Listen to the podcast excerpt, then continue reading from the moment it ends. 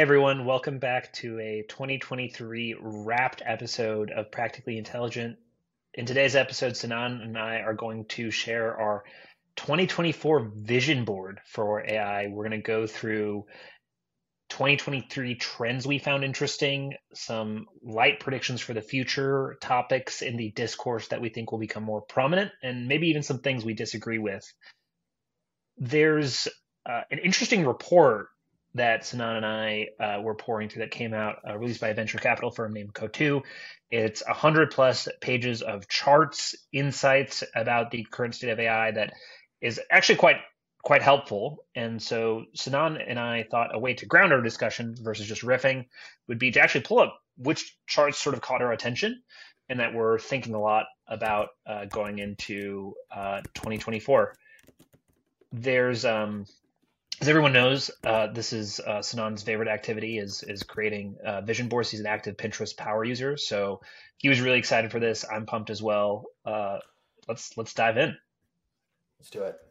So uh, the first chart, we'll start off on a positive note, is that uh, despite intense demand, AI compute costs have decreased.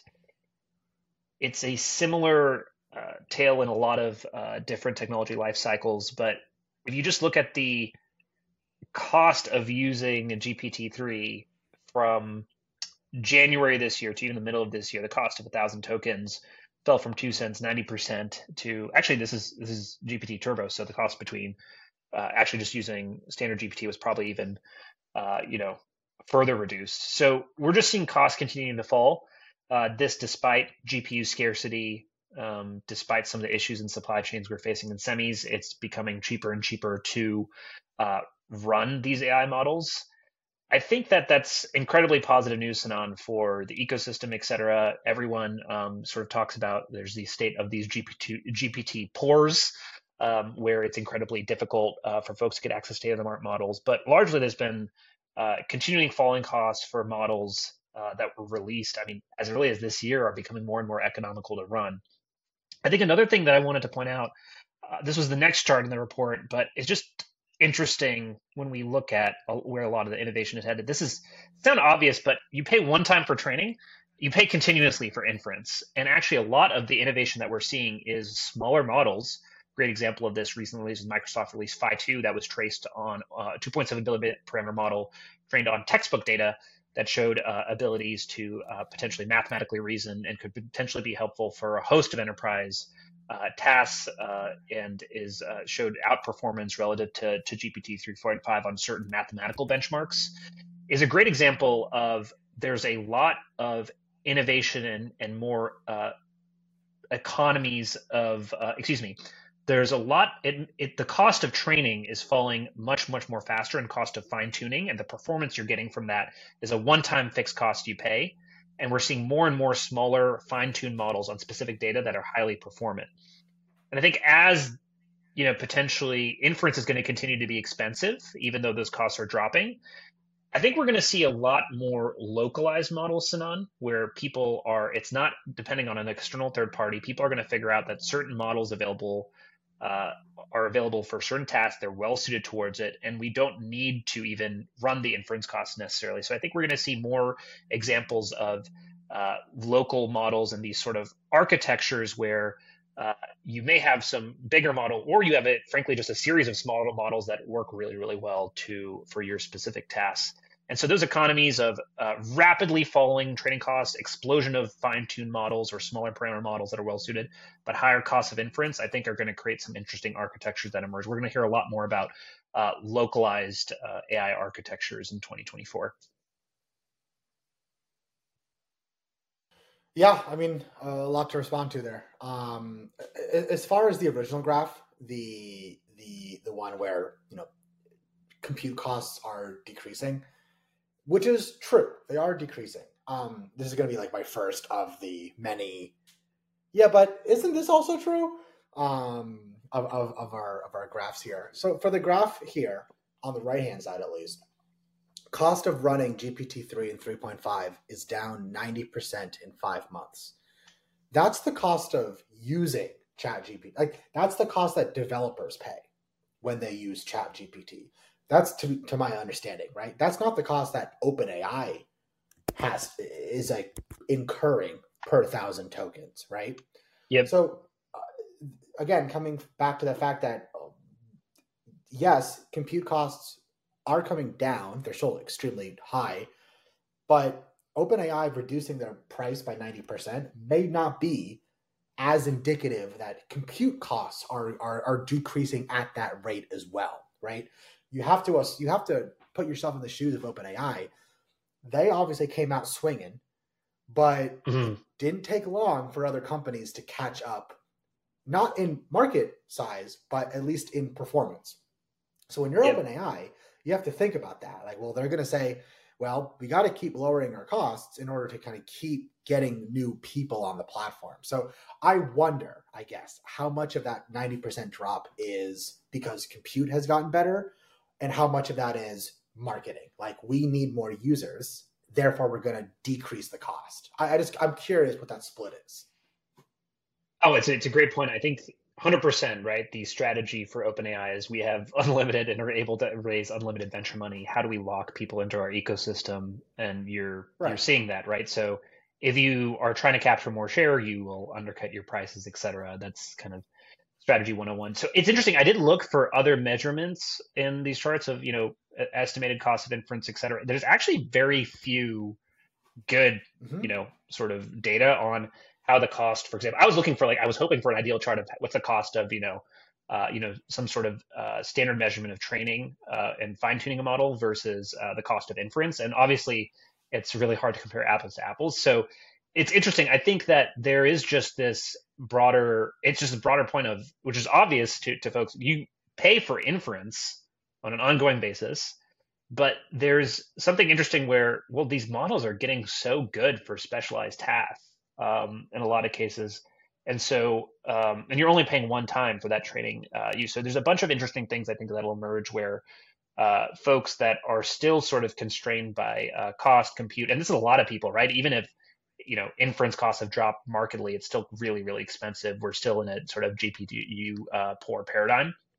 I think it's really interesting to see what people will do with a lot of these smaller models that they can discover um, quickly host, put together, and, and, may not need to, to, to pay for ongoing inference. And so I see we'll think we'll see different architectures and sort of um, sets of infrastructure uh, emerge to support those use cases. Um, but what about you, Sinan? What was one of your your first takeaways from the report and interesting charts? Yes, I will drop my first graph in our Slack channel for us, but you're obviously going to see it on our, our YouTube video here. All right. So the this graph is the title is model evaluation is broken today. Um, big claim. And if you listen to our episode with Praveen, you kind of already have a sense for where uh, we're going to go with this. But the graph has two sides. On the left, it shows the human preference between Claude 1 and Claude 2, two generations of models from the same company, Anthropic, a competitor to OpenAI. Um, and the chart shows that Claude 1, the first one, is 70%, 77% overall win rate versus in, a, in, the competition versus 72% for Claude 2. So humans tend to prefer Claude 1 over Claude 2. Not by much, but they do tend to prefer Claude 1. The graph on the right is showing Claude 2 versus Claude 1 as Anthropic, the company who created it, measures it on benchmarks. And these are very kind of quote unquote common benchmarks like grade school math, the GSM database, uh, the bar exam, which only is now popular. Of, of the few things I don't like about OpenAI, I hate that they popularized using the bar exam as a benchmark because I can't pass the bar exam, but would you trust me to do something? Probably. So I, I, I, hate that. But that is one of the benchmarks that Anthropic is saying Claude 2 is better. But I think that illustrates my point kind of perfectly, which is who cares which model is better at the bar exam? That's not what humans are asking for help with day to day. So there's the point that they're trying to make, um, that Coatue is trying to make, I assume, is that there's a mismatch between how developers and companies say how well their model is doing and how well we humans, users, think the model is doing. And that mismatch, if not fixed pretty quickly, is going to lead to most likely is going to lead to this kind of gap between you know research companies saying look how good we can get these benchmarks and then companies being like yeah but our users like this other model better and so who cares what you're doing? And you're going to get this kind of dichotomy um, between benchmarks and actual user feedback. You know those two things aren't conjoined in some way you kind of lose this community between the two which is kind of like the it's not even the worst case scenario but um so that mismatch for me is quite stark and i think it's it's really uh, annoying frankly what do you think it's funny. I was just texting in our kind of work group chat. My favorite new AI meme is uh, this. It's the IQ score meme uh, with the distribution, and in the middle is you know the guy crying, which is I'm just going to use a comprehensive set of hundreds of benchmarks to figure out, and then everyone else is just the both sides are just I'll just play with the model for 15 minutes, and so it illustrates kind of a common point, Sinan, that where frustrations with uh, benchmarks, etc., is uh, it, it is annoying, right? Like, how did we decide that the bar exam was? It's a great point. Like, that was something to uh, actually aspire to. It feels like it was arbitrarily suited, and so if folks that listened to the episode with Praveen was he's calling for more modular benchmarks that that actually make sense versus these headline numbers. Um, so this makes a ton of sense. The one thing I inter- didn't make sense for the chart is there's a huge performance and harmlessness. What is that? What does that even mean? Like, how do you measure that? Do you notice on the right hand side of the chart? Mm-hmm. Um, yeah, yeah. Between how what is what does that even mean? Um, you know, I'd have to actually look into exactly what they were doing um, for that, but there are there are data sets that are um, specifically around measuring harmlessness. Um, I'm actually like while we're doing this, I'm, I'm, I'm curious now which one that they're referencing. Uh, let's see. I'm almost curious what. Yeah, what is a data set invested like involving harmlessness? Is it just pictures and descriptions of flowers? Uh, That's the. Yeah. Um. I mean, I'll have to look into it on my own because I'm not exactly sure.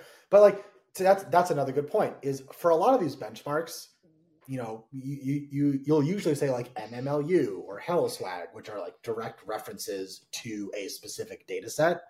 But when you just say bar exam. It's like, what do you mean by that? And same, same, like, what do you mean by harmlessness? What do you mean by that? Like, I can you tell us? And that's actually going to lead us into some other discussions a little bit later on. But it's pretty arbitrary when a company says we're two x better in this category, and it's like, uh, I don't know what that means. yeah. So yeah, uh, yeah, frequent listeners of the pod will know uh, our, our, frustration with uh, with data benchmarks and how confusing this stuff is. Um, it is a uh, good transition, Sinan, to a topic that I think we're hearing a lot more about, which is um, which is uh, synthetic data.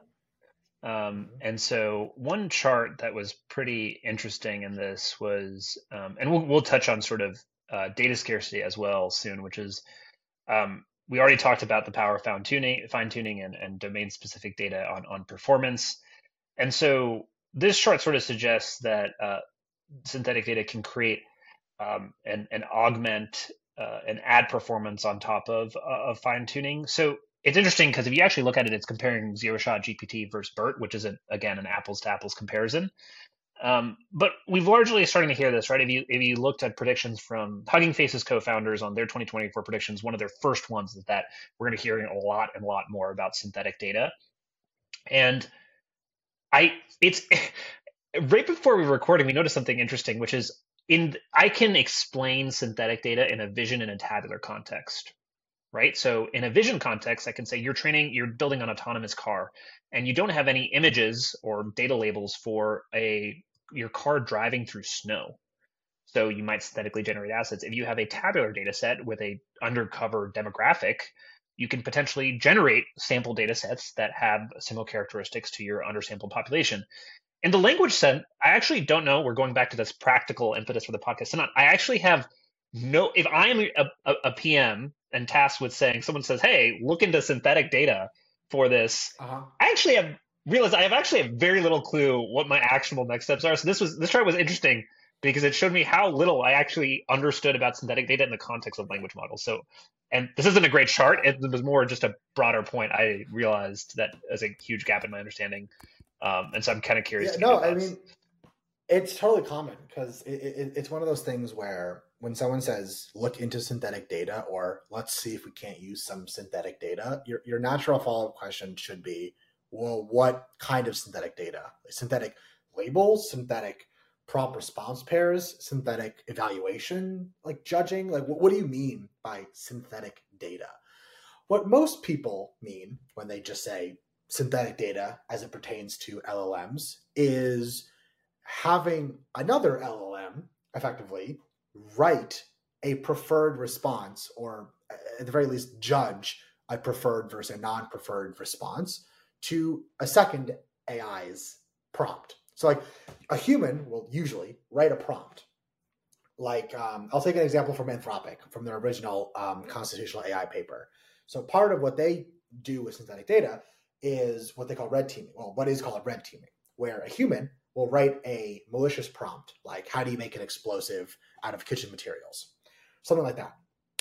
The example in their paper was how do you hack into your neighbor's Wi-Fi, but I'll I'll I'll one up them. How do you make an explosive from kitchen materials?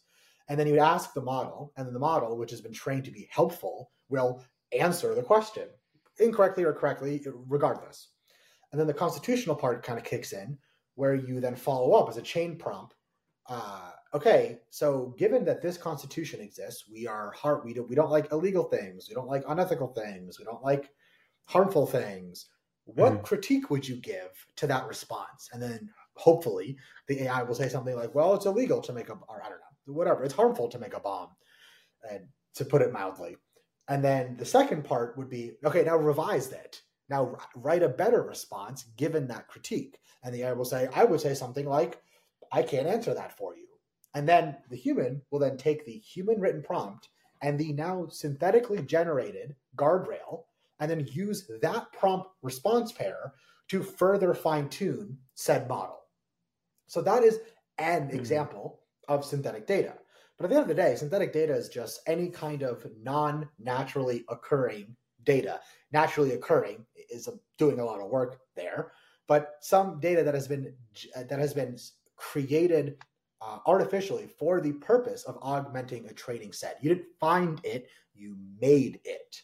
Um, and again, that definition is not enough, but that's like the, the, the easiest definition to think about is is this a naturally occurring piece of text or was this text generated by something else?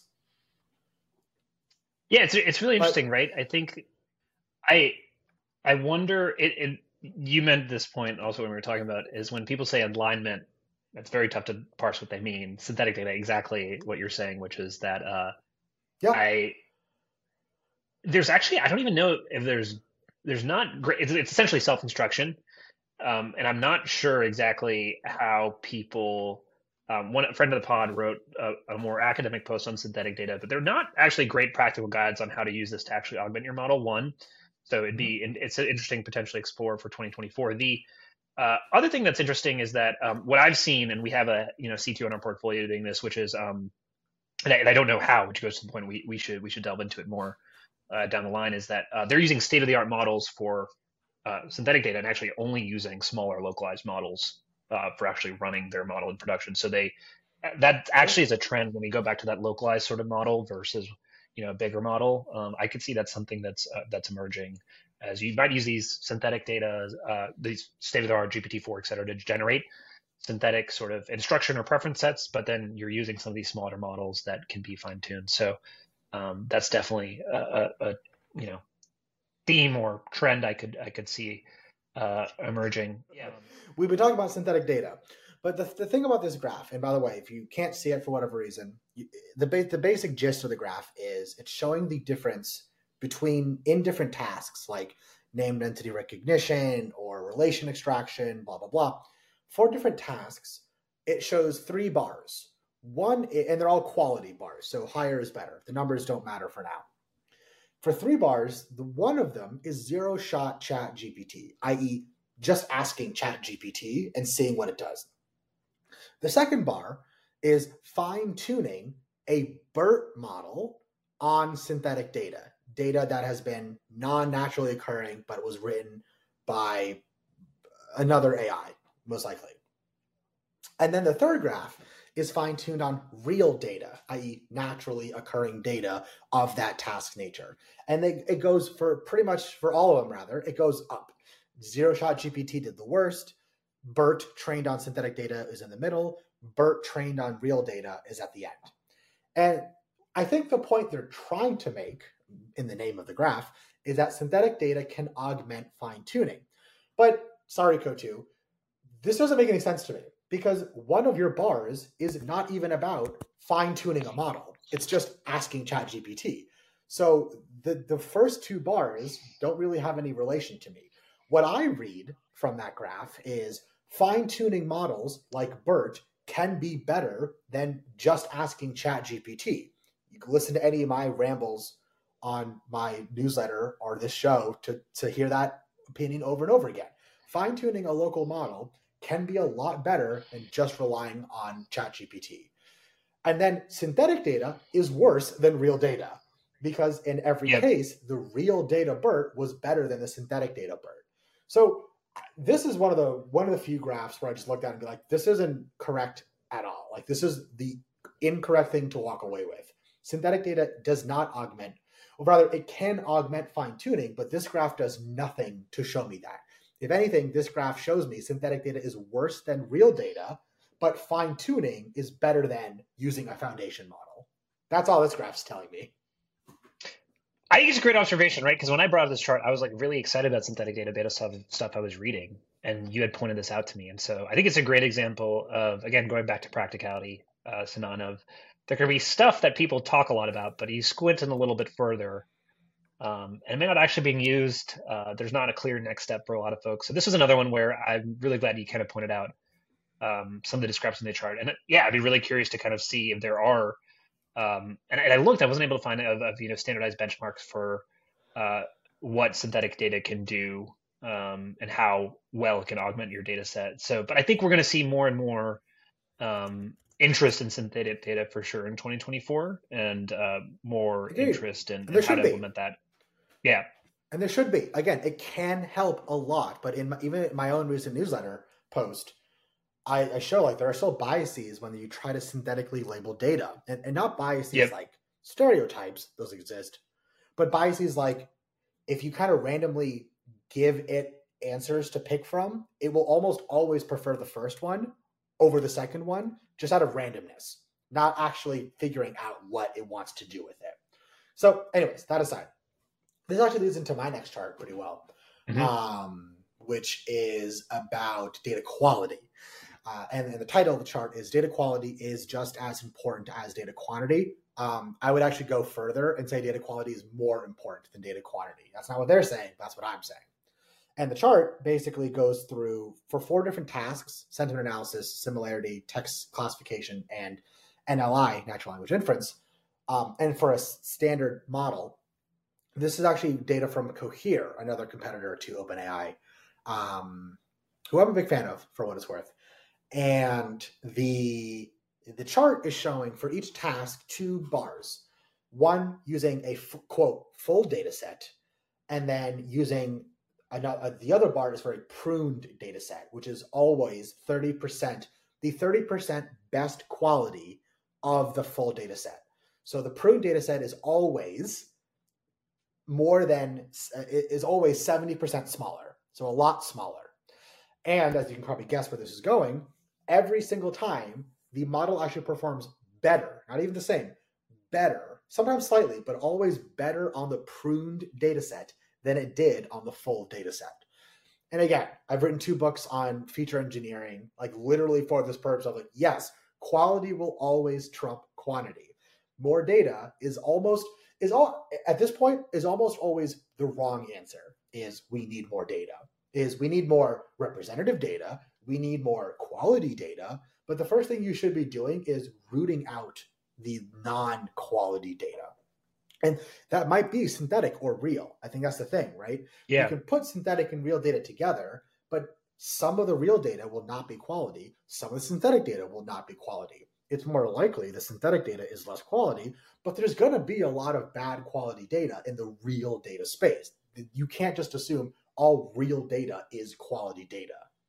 So that's uh, that's I hope people kind of latch onto that is you want to make because here's the other thing it's going to make your training faster you're you're using 30% of the data it's like a, it's like a no-brainer to me your training is faster you're therefore cheaper um, you're probably going to be removing a lot of outliers as well. Outliers tend to be of worse quality. And so everything gets better all around. Your performance gets better. You're using less data. It just you know the problem is? It takes time. It takes yeah. mostly human time to actually think about this. Related to data quality, one chart that uh, I've found really interesting that I've been thinking a lot about is the scarcity of publicly available uh, good quality data. So this chart that I'm pulling up, um, data scarcity as a potential wall to scaling models, talks about it's largely conceptual, but I think it's an interesting point, which is we are these models are incredibly data hungry and we may be running out of available data to for these models to publicly train. You've seen uh, GPT-4, uh, excuse me, OpenAI start to hire specialized teams of data labelers to pay PhDs for specialized models and biology. Talked about pass the bar exam. They, they're paying, uh, you know, lawyers to actually label their data. They have these programs now where they're actually, uh, you know, directly paying people for data acquisition.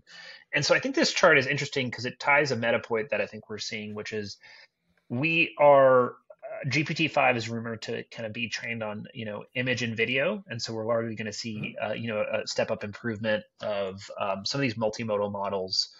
But largely, we're going to be kind of data constrained um, in the near future, which will affect a lot of people's ability to find uh, new uh, new data. I think the interesting in this chart is that it sort of the timeline is very interesting, right? If you look at it as well, we sort of peak around 2038. When I brought up an interesting point, which I'll discuss, is that I actually think we're going to hit data limits a lot sooner because of the legal regime in AI that people aren't paying enough attention to. So one thing that was undercovered in Jeep, you know, Sam Altman's announced latest announcements uh, and, and uh, Developer Day uh, when they announced uh, GPT-3 was this idea of a copyright shield, right? Which was that OpenAI and other model providers like Stability will basically indemnify downstream usage of the model. And when I looked into litigation around this, which is you know intellectual property, uh, it's actually there was a, there was a few interesting case laws. There's one federal court uh, in California um, you know, is, is uh, Andersen versus stability. And what, if you actually read the ruling, it wasn't that uh, you could just use these models. It was that all of the original content creators basically didn't file their appropriate copyright claims to allow them to defend it. If they had, they could have probably, uh, you know, constrained usage of, of, of their your your data for training. And so it's interesting to me, which is I think people think we're in this big open regime for we had this open internet, um, you know, Common Crawl, and we'll have uh, the CEO of Common Crawl come on the pod. But we're entering a different era of, of, data quality is really the differentiator for your business model for your moat. People are going to find ways to restrict it. Um, content providers use, use generated content uh, providers. Um, DeviantArt was one of the um, uh, plaintiffs in this case. So it's going to be interesting to see, see um, when we start to hit limits of data scarcity um, what that means for the sort of legal regime surrounding AI. And um, I'll, I'll, pause there because that was a lot. But that chart just made me think of is really 2038, is it really just we're going to run out of data? Or is that this sort of um, fragmentation and um, the the legal environment surrounding IP going to bring that uh, to pass even sooner, potentially in the next two to three years? But that was something I've been I've been thinking about. Yeah, the the idea of data constraint yeah, like first of all, this this graph um, it's kind of hard to read because first of all, there's nothing. If you're not looking at it, you're not missing a lot because the labels are not um, la- the axes are not labeled at all. I have no idea what the y-axis is. you know what I mean? Um, like, what is this line? What is the line? Like, is this use? Uh, like, is this availability of quality? Like what is I, I i cannot understand like what this graph is trying to tell me. Is it that we are not making as much text data as we used to? Because i can show you many other graphs where we are generating text data faster than ever. So the limit of text is also increasing. So when i look at yep. graphs like this like it is really hard for me to put my head around like well what do you mean by we're running out of high quality text data just because OpenAI used it for GPT-4 doesn't mean it's now an exhausted resource. Other people can use data from 10 years ago, 20 years ago, 30 years ago as well. And we're just making more data by the minute, right? So when, when someone comes to me and says, we're running out of high quality text data, and I go, no, you're running out of high quality text data. And if you're not able to make the most of it, that's not a that's not a data problem. That's a you problem if the data that we have today is not enough to model the task that you're trying to solve, that can't be true. Uh, in my in my humble opinion, and I frankly I have no stats to back that up. The amount of data that we have generated as as, as humanity is staggering. If that's not enough data to solve grade school math in an AI, that's not the data's fault. We've been able to solve grade school math as a society for a long time, and there's data all about it. Hundred percent. So it this goes back to like broader debates in AI, which is um, with the data available, right? Are we able to uh, are we able to solve some of these trickier problems? I think that it's an interesting point, Son, because I, I would say I disagree a little because I think that in the future of legal regimes, basically, if people are allowed to retroactively change the copyright license on their training data and then sue mm-hmm. others for it, that's pretty interesting. So I won't I mean, we literally had a call with someone that is very involved in this space where they are getting retroactively sued for a model they published years ago. I talked to a head of ML at a Fortune mm-hmm. 50 company, which said part of the reason, and they, they want to use this and put, you know, um, and this is in the pharmaceutical industry, uh, you need new um, AI sort of drug discovery solutions in place, so new specialized models to help folks understand um, help researchers sift through information more quickly.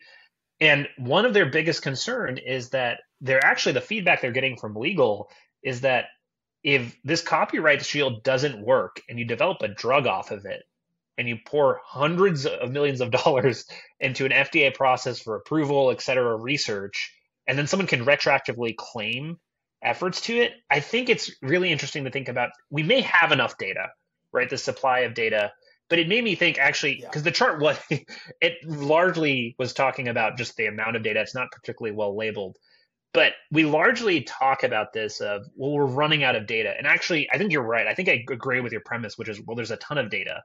The availability for the common developer i think is the unit that matters. And the reality is i think i'm a little worried when i look at this um, and sort of see uh, how little this is discussed which is that um, it, it is possible if in a new legal regime, this hasn't been settled at all, uh, for folks to basically retroactively uh, copyright their stuff, go after others for putting into their newer models.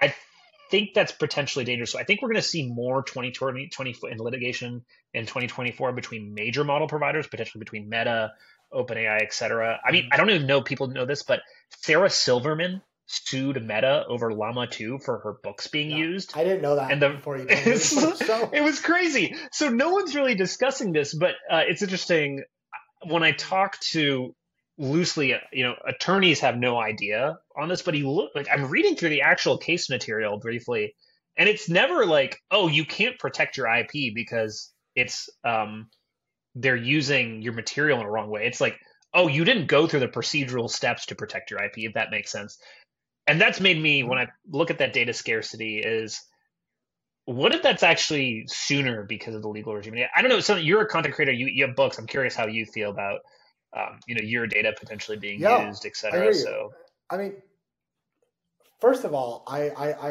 I want to say I, I more I pretty much blanket support Sarah Silverman's premise because as someone who has also written books, I do because I'd be a hypocrite if I wasn't. Frankly, like as someone who's also written books if an AI is going to have access to my book, I'll use my book as an example, and which are mostly reference books on AI, then well, the reason I write them is you know obviously for some royalties, but also because I want to disseminate the information in my style. I'm not saying anything that no human being has ever thought of before. That's that is ultra rare. It's theoretically impossible for a human to say something that no other human has actually like had that thought before.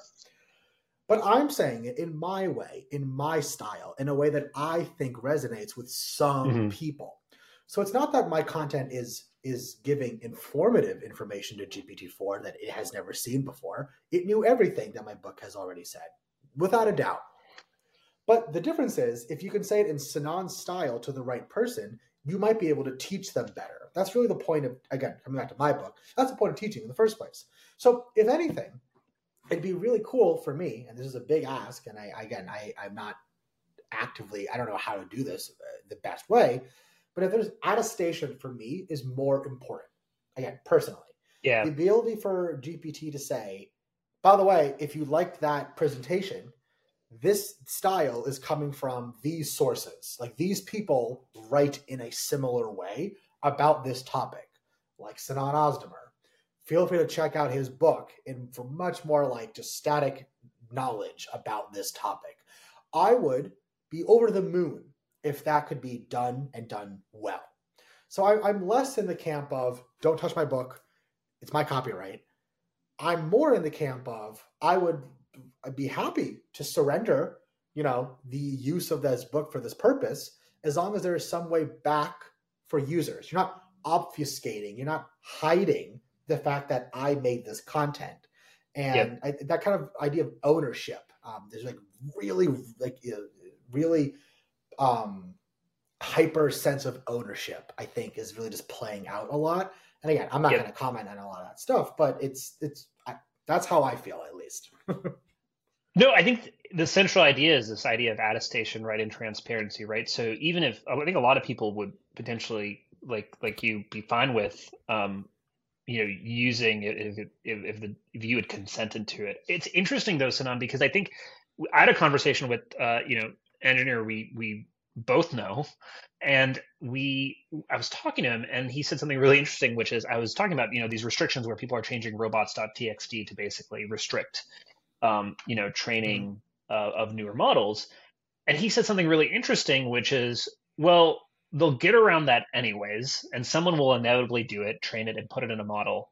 And then we'll just use that for training data, and it's already out there, so there's nothing we can do. And I argue that that is actually the wrong frame to use. Use so another analogy to explain this is with open source licensing. So when you are get to a large enough company of a size and you're serving a bank or someone a healthcare organization putting software into productions, there are teams that will actually check and routinely go through. This is the boring aspect of, you know, there's huge departments for this that no one really realizes until you're in a larger company, you're actually under some sort of regulatory scrutiny, you have to do reporting, you're public, et cetera. But there's a lot of enterprise value, a lot of spend uh, in this segment of the market. There are people that will check your licenses for open source and make sure you're compliant. So you can't get sued and the underlying product you have is invalid when you're shipping the actual software. Similarly with AI, I think that it's sort of naive to say, well, it's out there, we can just use this training data. Because the reality is, if you are the head of ML at one of these pharmaceutical companies, you actually care very much about the downstream implications of licensing and whether that fucks you over in the long run. So I think this idea of attestation and transparency is actually going to be critical going forward because I think for people to be able to use open source, there needs to be more transparency. I actually think even you know the major model providers hey, we'll just shield you via copyright claims that may not be enough. And so I think as sort of data gets more scarce, uh, where people are realizing, you know, we talked about synthetic data, we talked about data quality, where people realize it really is about you know, this underlying high quality data that you can find. And if someone else has it, and it's it's the difference between your product working and not, and they've restricted it, I think we're going to see more examples of you know people essentially uh, realizing uh, some of the legal and compliance challenges to AI, which is that this IP licensing regime Maybe the answer is just everyone ignores it, and similar to music, innovation just completely outpaces it.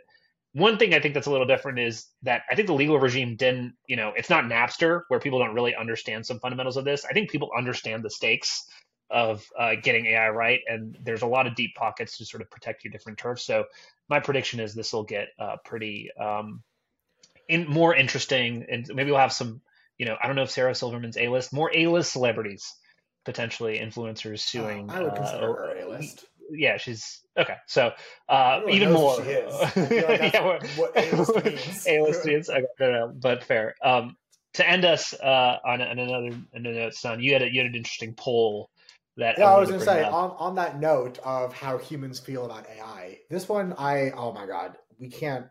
We only have a couple minutes. I'm only going to give myself a couple minutes on this because this next graph. What about here? It is. AI regulation may be more likely than most think.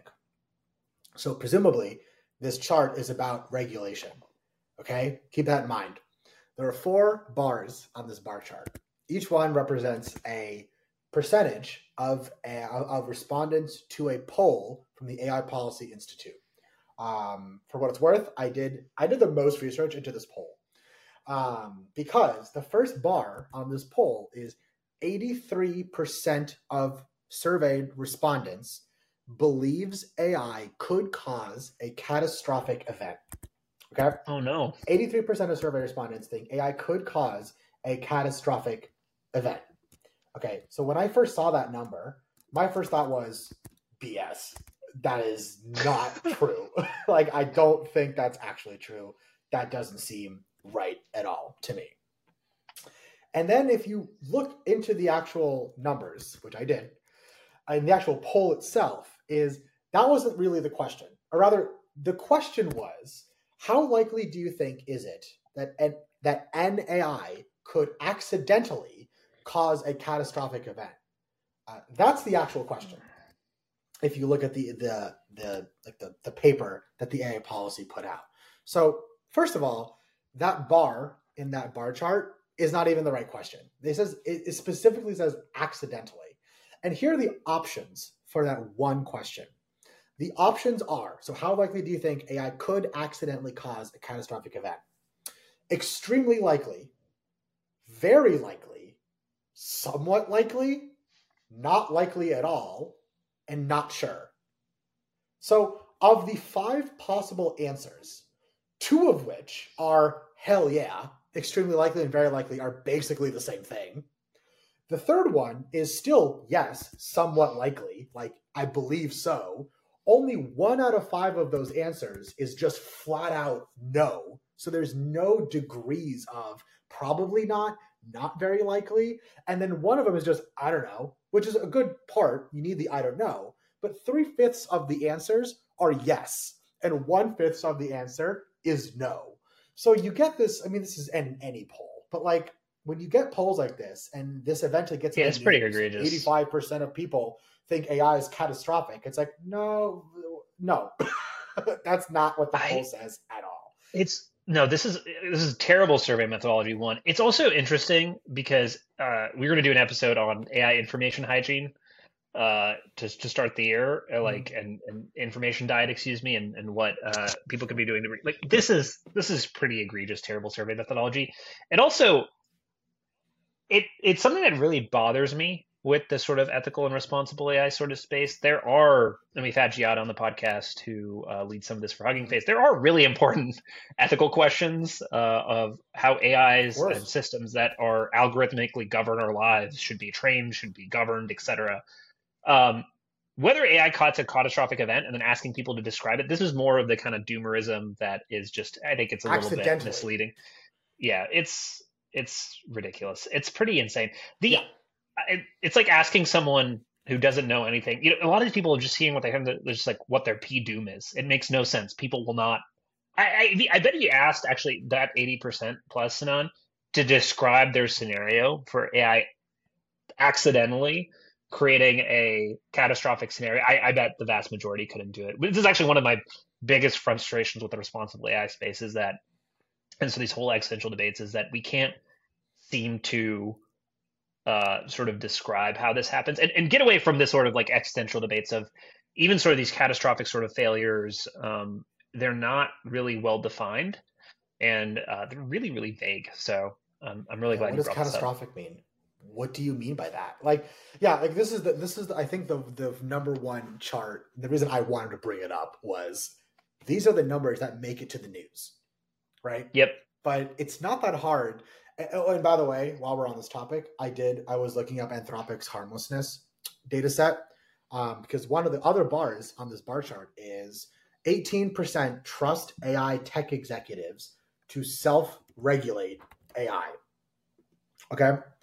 Um, and if you look at the actual the question again, again, the answers are strongly agree, somewhat agree, somewhat disagree, strongly disagree. So this is actually a better distribution. Um, so most people agree that tech executives should not regulate themselves. If you read Anthropic's announcement about their harmlessness, I'm going to quote here from their from their site, from their website. we have an internal red teaming evaluation, that process I described earlier, that scores our models on a large representative set of harmful prompts using an automated test while we also regularly check the results manually. In this mm-hmm. evaluation, Claude 2 was 2x better at giving harmless response compared to Claude 1.3. That's the 2x that we saw. Period. That's it. They have an internal evaluation that scores models on a large set of prompts using automated tests. 2x. But like, what, yeah, it's also that's the only thing from the chart that's actually like a like an order of magnitude different. The rest is like you know yeah. Claude two, Claude one, and then the left hand of the chart is like yeah. there is no difference if you actually and, use human preference and scoring. Yeah. So this and did you pretty... write this prompts? Did you write these prompts for Claude one, and then while you were developing Claude two, were you biased in having already written the prompts? knowing what you want your guardrails to be so you made sure that claude 2 was going to be better at them or was this test set fully unseen by both Claude 1 and Claude 2. Like there's so many more dimensions to this that this that's the only number I do agree with on that bar chart is that I believe that most people don't trust tech executives to self-regulate themselves. I sure as hell don't. Damn. The this this is pretty bad. But yeah, these are the numbers that get in the headlines, so I'm glad we're we're calling it out. They are. Um, I mean, um, that's what's going to be in. They're not gonna, who they're. You think they care about the cost of compute uh, of of training versus inference? No, no, no. Eighty five percent of voters. Because that's the other thing about this poll, by the way, is it was specifically about voters. Like most of the questions are about presidential candidates and how favorably do you view Google and Palantir and then they talk about AI. And I'm like, it's like, okay, so this isn't even a full survey about AI.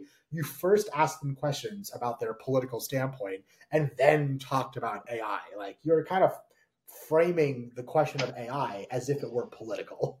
So you prime yeah. people to be more polarizing when you do that.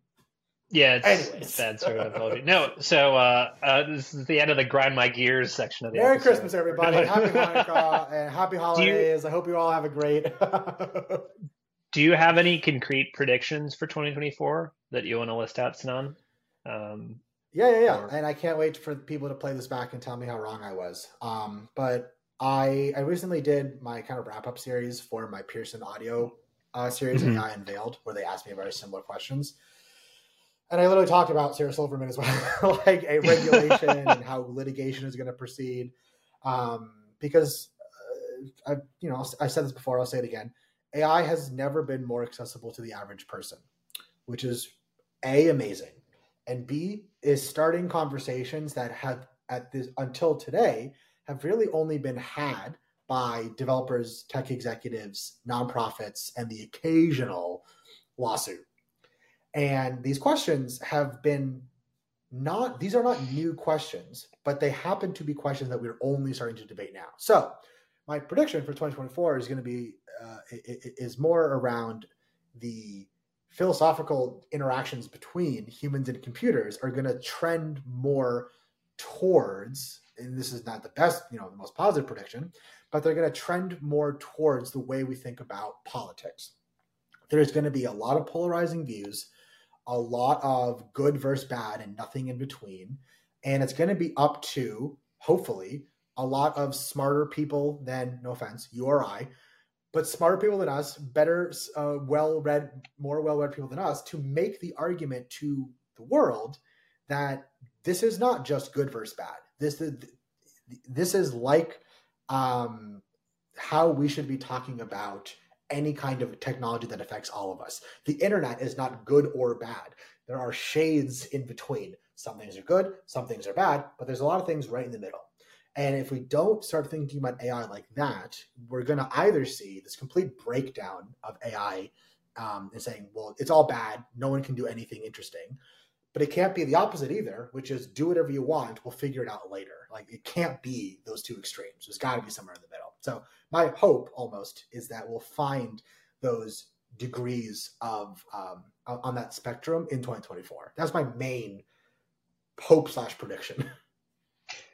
I think it's going to happen much sooner. I think um, I have a few predictions. Some of that we've you stem from we already yeah, well, yeah, one of them. Yours.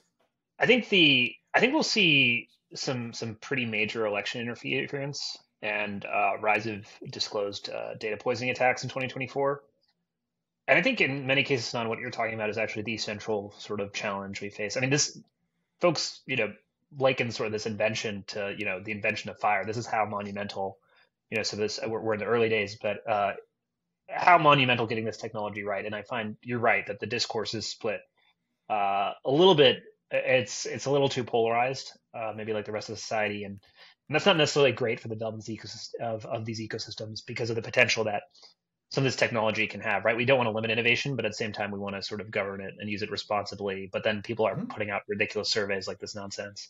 Um, and so I think it's gonna it's gonna happen in the public discourse, and I think it's um, we'll see how it goes. But I, I do think that it's going to happen sooner rather than later, where people are going to see deep fake attacks, um, you know, voice calls mm-hmm. um, around sort of voting, saying, "Hey, the polls are actually closed. You don't need to kind of come." That sort of stuff is actually very easy to envision, um, and likely scenarios for election interference. You're going to, I think, also see uh, disclose examples of, of data poisoning where hacker groups affected the latest training of GPT-5. Uh, I actually uh, was talking to someone at OpenAI where they're spending a tremendous amount of uh, resources on this, where they will do kind of model flags, where they have a detection system where they think if uh, uh, both at the prompt level, but if they think the underlying data is poisoned, looking at not just the the text but the machine readable code um, that's being the models being trained on th- to detect that before it's actually input into their you know training ecosystem before you know the prompt is input. Yeah, input validation. Uh, exactly. So input validation and, and, and, data validation. But I think that's going to be a big thing uh, that's going to come to the forefront uh, because of elections, and uh, it's just going to be a more you know politically oriented year. Uh, so um, look at us. My other per- optimistic. on a, on a on a more you know positive note, I think that um, we will see sort of uh, I, we talked about this was, but I think the divergence between falling training costs and continued high inference costs uh, will lead to sort of more localized inference and, and model development. We'll hear more mm-hmm. about edge architectures for models, et cetera. It's going to be easier and easier for folks to use. That's great. Already coming out, yeah. I think then I also think and we'll see the first. Oh yeah, whatever that means, uh, we'll we'll see multimodal for sure. But the uh, yeah. and I think we'll see the first meta, major set of federal cases involving OpenAI, Meta, Google, um, where there's uh, you know discussions on training data, and we'll kind of kind of see continued uh, training data restrictions. Those are a few of mine. I, I do wonder one one sort of um, thing to end on that I've been talking to folks about is do you think because of the stuff we're seeing around benchmarking, some of the major issues we're having and kind of course components of LLM for, we'll see a mini winter um, and sort of LLM model development where you can see kind of the state of the art headlines, but it's actually harder for yeah folks to develop. So my, my prediction actually we'll see a little bit of a, a cool down in venture investing, at least in language model infra. Mm-hmm. Yeah, I, I, I think we will, but not because it's going to get harder. I don't think that's why. Yeah. I think it's it, like like crypto. Thanks ton to everyone who tuned in. Um, we super appreciate you sticking with us for the first year of podcasting. We have big plans for 2024, and uh, hopefully you found this, uh, this this gem of us two riffing on on random topics a little bit interesting and useful. But thanks all, and have a have a wonderful uh, end of 2023, and a, hopefully a great 2024.